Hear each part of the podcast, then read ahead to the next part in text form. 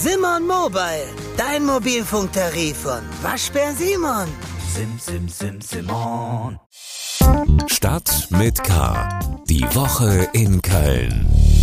Herzlich willkommen zu Stadt mit K. Jeden Freitag gibt's die Nachrichten zur Woche in Köln aus dem Newsroom des Kölner Stadtanzeiger. Die deutsche Nationalmannschaft startet in die Vorbereitung für die Heim-EM Samstag gegen Peru und am Dienstag dann im Müngersdorfer Stadion gegen Belgien. Wir nutzen die Pause der Liga für eine Analyse der Lage beim ersten FC Köln. Dazu später mehr. Mein Name ist Helmut Frankenberg und das sind weitere Themen dieser Episode von Stadt mit K, die Woche in Köln. Drama am Flughafen. Psychisch kranker Mann fährt Fußgänger an. Tarifstreit im öffentlichen Dienst. Gewerkschaften legen die Stadt lahm. Abzocke oder Betrug. Inkassobüro will Strafzahlungen für nicht bezahlte Mautgebühren. Es ist die zweite Tat innerhalb von wenigen Tagen, die sprachlos macht. Am vergangenen Sonntag ging ein Mann mit einem Schlagstock und einem Messer auf Menschen in der Nachbarschaft los und am heutigen Freitag fuhr ein Mann Fußgänger in einem Parkhaus am Flughafen an. Ein 57-Jähriger hatte sich in einen Mietwagen gesetzt, der für die Reinigung abgestellt war. Warum er dann mit dem Auto zu einer Amokfahrt startete, ist völlig unklar. Er rammte mehrere andere Fahrzeuge und fuhr dann offenbar ganz gezielt auf Fußgänger los. Eine Person wurde zwischen zwei Fahrzeugen eingeklemmt und schwer verletzt. Weitere Zufallsopfer wurden leicht verletzt. Hier, wie auch bei der Tat in Weidenpesch, scheint es sich um einen psychisch kranken Täter gehandelt zu haben. Am vergangenen Sonntag hatte ein 28-Jähriger zunächst mit einem Schlagstock eine Nachbarin geschlagen. Dann lief er in einen Park, wo er zehnmal auf einen Mann einstach.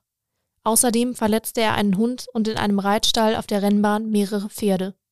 Bei seiner Festnahme fand die Polizei auch noch ein Küchenbeil. Der Täter war bis dahin nicht auffällig. Auch er wurde in ein psychiatrisches Krankenhaus eingewiesen. Laura Ostender über die Attacken von offensichtlich psychisch kranken Tätern auf Zufallsopfer. Mehr zum Thema und zu neuen Erkenntnissen erfahrt ihr bei ksta.de.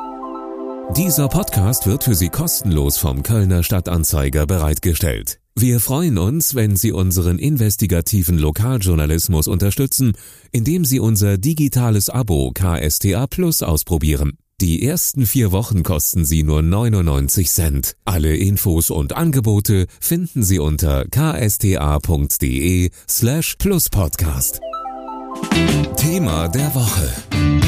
Wir als Verdi rufen ungefähr 120.000 Arbeitnehmerinnen und Arbeitnehmer in den Arbeitskampf und angesichts unseres hohen Organisationsgrades im Verkehrsgewerbe und der Stimmung, die dort herrscht, rechnen wir auch mit einer umfassenden Streikbeteiligung. Dieser Streiktag wird massive Wirkung haben. Das ist uns gegenwärtig und das ist auch notwendig. Das sagt Verdi-Chef Frank Wernicke. Zum Start einer neuen Verhandlungsrunde über höhere Gehälter im öffentlichen Dienst nutzt die Gewerkschaft im Verkehrsbereich alle Druckmittel eines Warnstreiks. Am Montag wird das Land lahmgelegt. Die Auswirkungen für den Verkehr auch hier in Köln werden gravierend sein. Es werden nicht nur 24 Stunden lang Flughäfen, Hafengesellschaften für den Schiffsverkehr oder der Bahn- und Busverkehr bestreikt.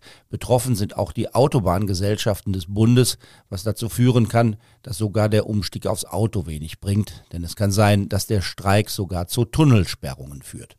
Im Stau wird man so oder so stehen. Also Radfahren, zu Fuß gehen, Homeoffice oder Urlaub nehmen, das wären unsere Tipps für Montag. Drei Tage lang wird dann verhandelt. Die Gewerkschaften verlangen deutlich mehr Lohn.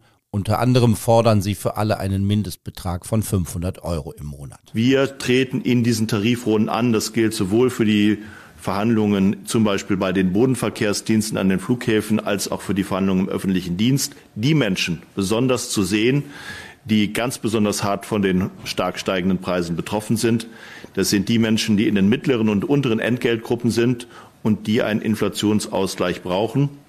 Das negieren bislang Bund und äh, Kommunen. Und nur wenn das überwunden wird, ist äh, ein Ergebnis in der dritten Runde auch zu erzielen was wir anstreben. Die Forderungen sind nicht ohne und die Belastungen, die die Streiks verursachen, auch nicht. Da stellt sich natürlich die Frage, wie viel Verständnis es denn für das Vorgehen der Gewerkschaften gibt. Laura Ostender hat auf der Straße ein paar Stimmen gesammelt. Also ich bin äh, dafür, dass gestreikt wird, aber den Streik am Montag, den finde ich total überzogen. Ja, nee, für die Forderung habe ich kein Verständnis. Das ist schon ein bisschen viel. Aber dass sie streiken, das ist, finde ich, find ich okay. Ja. Also ich kann äh, nachvollziehen, dass äh, die Streik oder der Streik stattfindet. Allerdings die Forderungen, die dahinter stehen, mit 10,5 Prozent zum Beispiel, finde ich persönlich übertrieben.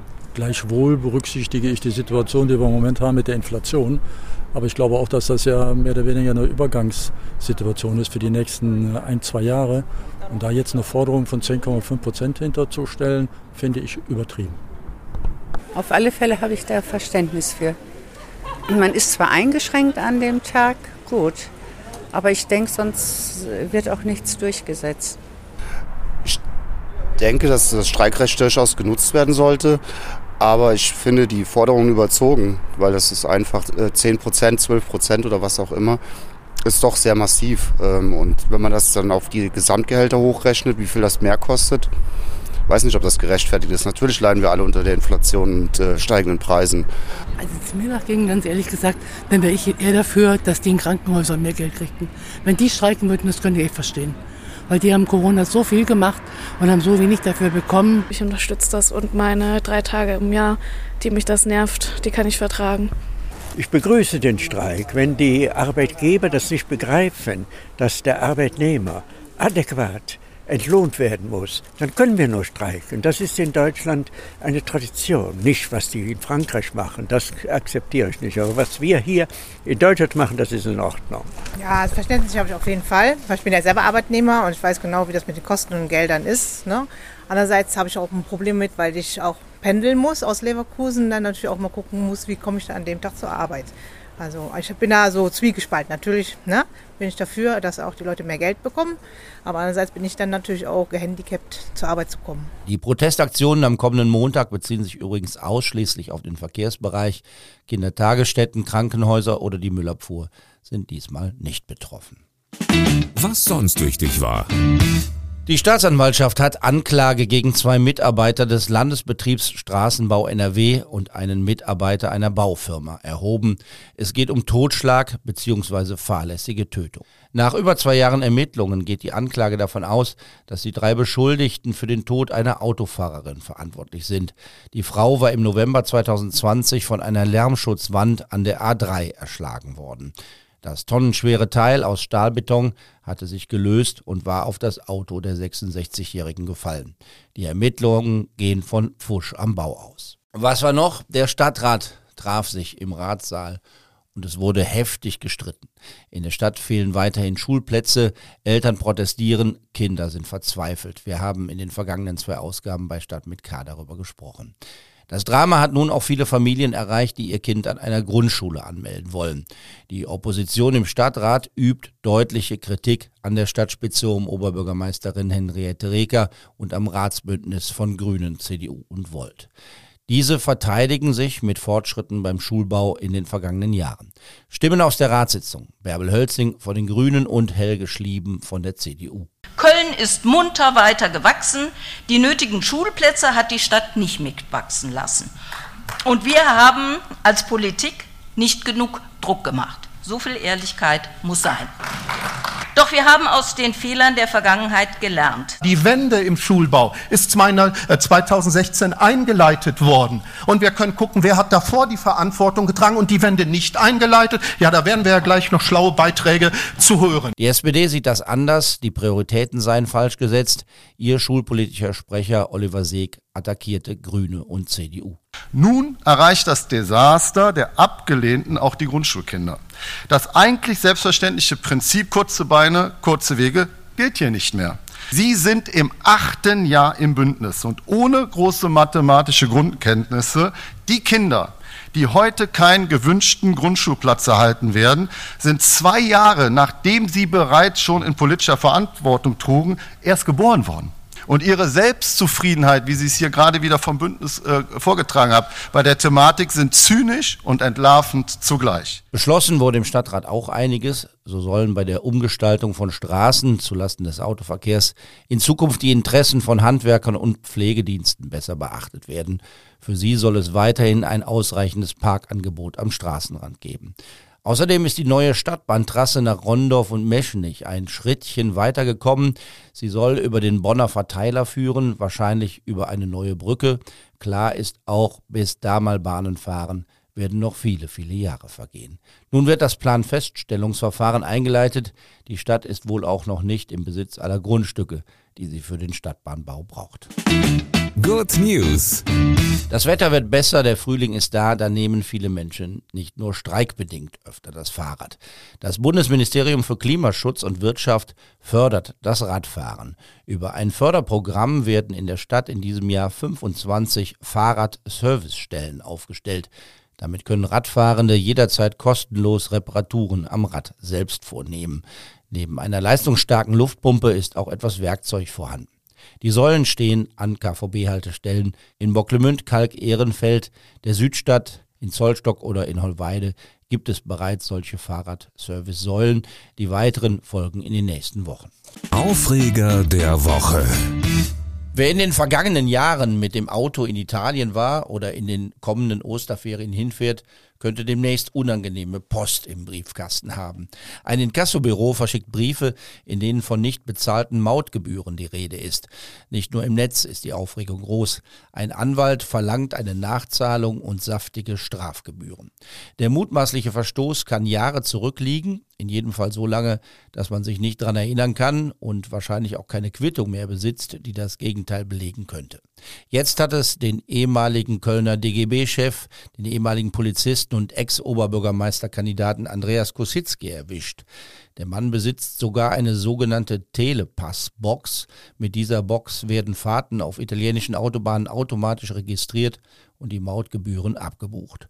Und trotzdem soll er nun nochmal zahlen. Im Studio ist mein Kollege Tim Stienauer, Polizeireporter beim Kölner Stadtanzeiger. Eine neue Betrugsmasche, Abzocke oder ein technischer Fehler? Was ist da los, Tim? Also im Fall von Andreas Kosiski ist das noch völlig unklar. Es kann sich aber hier eigentlich nur mindestens um ein Irrtum handeln. Für einen Betrug gibt es keinen Beweis. Aber Kosiski hat mir den Auszug aus seinen Telepass-Abrechnungen gezeigt und daraus geht eindeutig hervor, dass die angeblich nicht bezahlte Mautgebühr vom 10. März vorigen Jahres längst automatisch von seinem Konto abgebucht worden ist. Es geht hier um 9,60 Euro für eine Strecke von der schweizerisch-italienischen Grenze bis an die ligurische Küste und plus Bearbeitungsgebühren und Anwaltskosten soll Kosiski jetzt insgesamt knapp 60 Euro zahlen. Wer so ein Telepass-Gerät nicht hat, und das dürften die meisten ähm, Urlauber sein, der kann an den Mautstationen natürlich auch mit Bargeld, mit EC oder Kreditkarte oder mit einer Guthabenkarte zahlen. Aber manchmal geht auch das nicht. Zum Beispiel, weil der Bezahlautomat defekt ist oder weil man versehentlich auf der Spur fährt, die eigentlich für die Telepass-Kunden reserviert ist.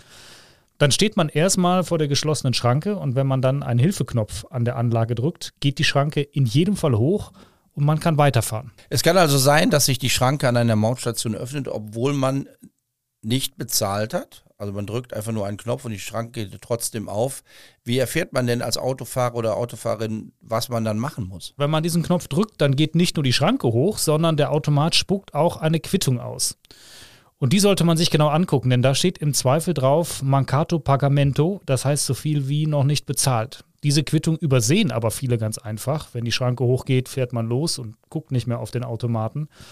Oder man nimmt die Quittung sogar mit, versteht aber das Italienische nicht und wundert sich dann natürlich, wenn Wochen oder Monate oder auch Jahre danach noch von einem Anwalt Post kommt und man nachzahlen soll. Dieses Nachzahlen ähm, das kann man entweder noch am selben Tag tun, an einer Servicestelle, die sich auf allen größeren Rastplätzen in Italien befindet, oder auch bis zu 15 Tage später noch per Überweisung. Also immer schön aufpassen. Äh, verjährt sowas auch? Kann das irgendwann sein, dass man es nicht mehr bezahlen muss? Genau, das dauert aber eine Weile, weil sich das hier um äh, zivilrechtliche Ansprüche einer Autobahngesellschaft äh, handelt und nicht etwa um hoheitliche Gebühren. Deswegen ist die Verjährungsfrist hier besonders großzügig und beträgt zehn Jahre.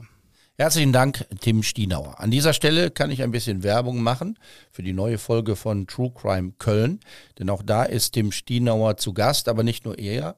Ihr werdet in der neuen Folge eine sehr beeindruckende Frau kennenlernen, Die Mutter einer jungen Radfahrerin berichtet vom Umgang mit dem Tod ihrer Tochter, von Trauer, Wut und einem Gerichtsverfahren, das damals für viel Kritik gesorgt hatte. Die 19-jährige Miriam Scheidel war von einem Raser bei einem illegalen Autorennen totgefahren worden, weil sie ein paar Sekunden zu früh oder zu spät am falschen Ort war. Die neuen Folgen von True Crime Köln erscheinen immer alle zwei Wochen samstags überall da, wo es Podcasts gibt und natürlich auf unseren Internetseiten ksda.de. Die deutsche Nationalmannschaft versucht in diesen Tagen möglichst erfolgreich in die Vorbereitung für die Europameisterschaft in Deutschland im Jahr 2024 zu starten. Am Dienstag spielt sie in Köln gegen Belgien. Was die Stadt aber wahrscheinlich noch mehr bewegt als die Nationalmannschaft, ist der aktuelle Zustand des ersten FC Köln.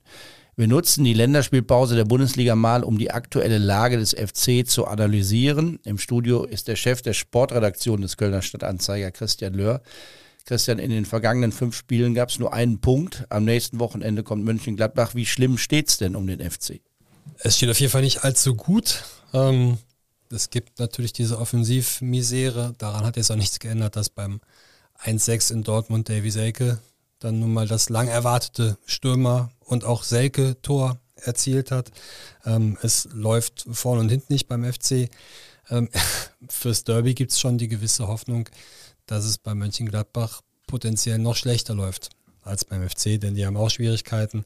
Insofern ähm, könnte der FC da womöglich so eine kleine Wende hinlegen, denn der FC ist heimstark und Baumgart äh, kann ja auch ganz gut Derbys gewinnen. Gut, heimstark waren sie gegen Bochum nicht. Ja. Trainer Steffen Baumgart hat bei der Ursachenforschung da den Karneval genannt. Das klang Wochen nach Rosenmontag und nach dieser Heimniederlage gegen den Tabellenletzten wenig überzeugend. Aber irgendwelche Gründe muss es ja geben, dass der FC völlig aus der Spur gekommen ist. Was meinst du? Man muss, glaube ich, so ein bisschen differenzieren, was mit Karneval feiern gemeint ist. Ähm, Klar, wenn ein Profisportler mal ein Bier trinkt, äh, was die tatsächlich kaum tun, aber wenn sie es mal machen, äh, dann ist das ja auch schnell wieder raus aus dem Stoffwechsel. Ist also nicht so, dass die sonntags am freien Tag ein Bier trinken und am Samstag drauf dann immer noch verkatert über den Rasen schleichen. Ähm, ich glaube auch, das war nicht gemeint. Es war wohl eher so, dass es ja ein paar Veranstaltungen gab. Ähm, ich habe mit Baumgart am Tag nach Rosenmontag gesprochen. Ähm, da war er wirklich beseelt äh, von der Fahrt im Zug. Ähm, darum, das meint er, glaube ich, gar nicht wirklich negativ. Ich glaube, es geht eher um die Ablenkung. Da reden wir von Profisportlern. Es sind nicht alle Spieler gleich gut in der Bundesliga. Ähm, der FC gewiss nicht. Aber es sind auch nicht so große Abstände. Wenn dann ein paar Prozent fehlen, gerade beim FC-Stil, der total darauf angewiesen ist, dass alle zu wirklich 110 Prozent ihre Aufgabe erfüllen.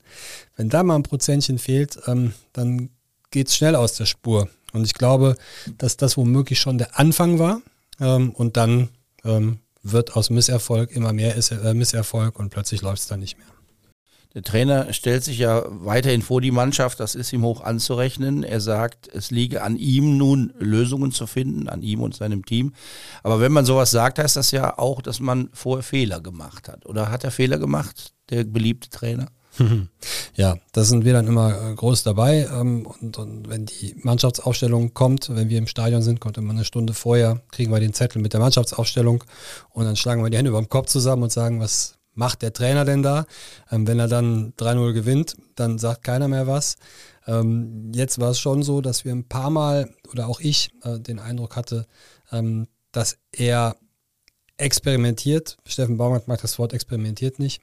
Ähm, er sagt, ich experimentiere nicht, ich probiere höchstens mal was Neues aus. Ähm, und er hat so ein bisschen, äh, hatte ich den Eindruck, seine Linie verlassen ähm, und angefangen zu improvisieren. Äh, und das hat der Mannschaft nicht gut getan. Also das sind aber, glaube ich, Details. Also ich hätte zum Beispiel an Martel und Skiri äh, im Mittelfeld festgehalten. Er hat dann gerade gegen Dortmund, gegen eine extrem offensiv starke Mannschaft, er hat auf einen defensiven Mittelfeldspieler umgestellt und das Ergebnis waren dann sechs teils wunderschön herausgespielte äh, und aber auch ungestört herausgespielte Gegentore. Insofern ähm, glaube ich, hat er da hier und da falsch gelegen. Ähm, dass er sich aber vor die Mannschaft stellt, das, das ehrt ihn, finde ich, insgesamt, denn ähm, er hat da auch nicht den Wahnsinnskader beisammen. Gut, aber was soll er machen? Er kann schlecht sagen, die können ja nichts. Der FC ist immer noch sechs Punkte von einem Abstiegsplatz entfernt. Also es ist noch nicht super brenzlig, aber es sind auch noch neun Spiele zu absolvieren. Und da sind noch einige schwere Aufgaben dabei, nicht nur das letzte Spiel gegen Bayern München. Wag doch mal eine Prognose. Wie geht's jetzt weiter? Ja, wir setzen jetzt mal einen Derby-Sieg voraus, ähm, allein für die Seele, äh, aber auch für die Tabelle. Und wenn wir dann auf die Konkurrenz gucken, möchte ich schon davon ausgehen, dass es reicht. Ich sehe bei Hertha ehrlich gesagt im Moment gar nichts. Ähm, ich sehe auch Stuttgart in großen Schwierigkeiten. Bin mir relativ sicher, dass Schalke dann doch nicht die Substanz hat, um den ganzen Weg aus dem Keller zu gehen. Ähm, darum denke ich mal, sechs Punkte zu verlieren. Einerseits, weil der FC stark genug ist, andererseits, weil die Konkurrenz auch nicht so krass punktet. Ähm, ich sehe nicht das ganz große Risiko. Ich sehe ganz ehrlich das Risiko eher in der nächsten Saison. Herzlichen Dank, Christian Löhr, über die schwierige Lage des ersten FC Köln. Sechsmal wollte Helene Fischer in diesen Tagen die Lexus Arena füllen. Doch nun müssen die Shows verschoben werden. Ein harter wirtschaftlicher Schlag für die Arena, aber natürlich vor allem für die Fans. Die Sängerin hat sich bei Proben eine Rippe gebrochen. Die Bühnenshow mit dem Cirque du Soleil enthält teils anspruchsvolle akrobatische Elemente, wie die 38-Jährige auf der Pressekonferenz im Vorfeld der Tour in Köln erzählt hat. Ich bin ähm, nach wie vor sehr gewillt, ähm, Spektakuläres ähm, in der Luft zu erlernen ähm, und äh, habe auch ähm, keine Ängste, weil die hatte ich vorher so auch nicht. Ich, ich habe da ein großes ähm, Vertrauen, A, in mich selbst, aber auch vielleicht an das um das jetzt einfach mal sehr poetisch auszudrücken, an das Universum, das uns da jeden Abend dann auch irgendwie begleitet. Die Konzerte werden nachgeholt. Helene Fischer wird nun vom 25. August bis zum 2. September in Köln gastieren. Ein Gutes hat die Verlegung. Die Kölner Haie müssen ihr sechstes Playoff-Spiel im Viertelfinale um die deutsche Eishockeymeisterschaft nicht in Krefeld spielen. Das Spiel gegen Adler Mannheim am 26. März kann nun doch in Köln ausgetragen werden. Das war's für heute. Macht das Beste aus den nächsten Tagen, auch wenn das Wetter noch nicht ganz so überzeugend ist. Und bleibt wachsam, aber bitte auch gelassen. Tschö. Start mit K